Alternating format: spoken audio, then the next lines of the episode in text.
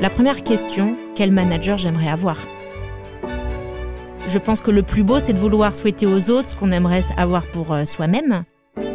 On choisit son manager. On a envie de travailler pour quelqu'un ou pas. Qu'est-ce qui va faire qu'on a envie d'être engagé, qu'on a envie de le suivre ? C'est pas lui qui le décide, c'est nous. On revient mais à du fondamental, euh, enfin sur la juste la qualité de la relation humaine en fait. Euh, est-ce que justement on est avec quelqu'un avec qui on est en confiance, on peut se dire les choses, euh, qui nous aide ? Alors ça veut dire quoi concrètement ? Bah, par exemple euh, un manager coach, c'est-à-dire euh, via le questionnement être capable d'accompagner son collaborateur dans son propre cheminement et de trouver ses propres réponses à ses difficultés, ça c'est faire grandir.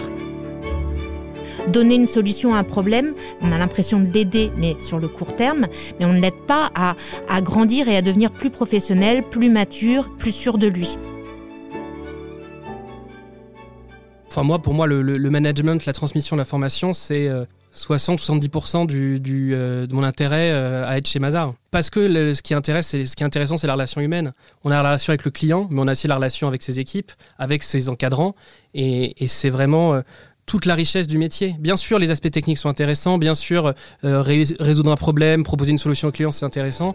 Mais c'est tellement plus gratifiant de voir ses équipes grandir et réussir par eux-mêmes à, à apporter euh, de la valeur ou avoir des idées qu'on n'a même pas eues et euh, qui d'ailleurs vont faire mouche auprès du client. Moi, je me dis que c'est vraiment un parcours individuel et personnalisé. C'est pas quelque chose de tout fait qu'on va plaquer pour tout le monde. Alors en fait, l'idée, c'est vraiment de les accompagner dans leur parcours et de les aider à voir aussi ce qu'ils ont envie de faire de leur carrière. On a travaillé sur le coaching, beaucoup bien évidemment sur le feedback. C'est chouette de pouvoir s'encourager, euh, se féliciter, euh, bah, ça booste l'estime de soi. Et ça, je suis convaincue que l'engagement est très lié à l'estime de soi. Si je suis dans une organisation qui me fait me rendre fière tous les matins de ce à quoi je contribue, bah, j'ai envie d'y rester.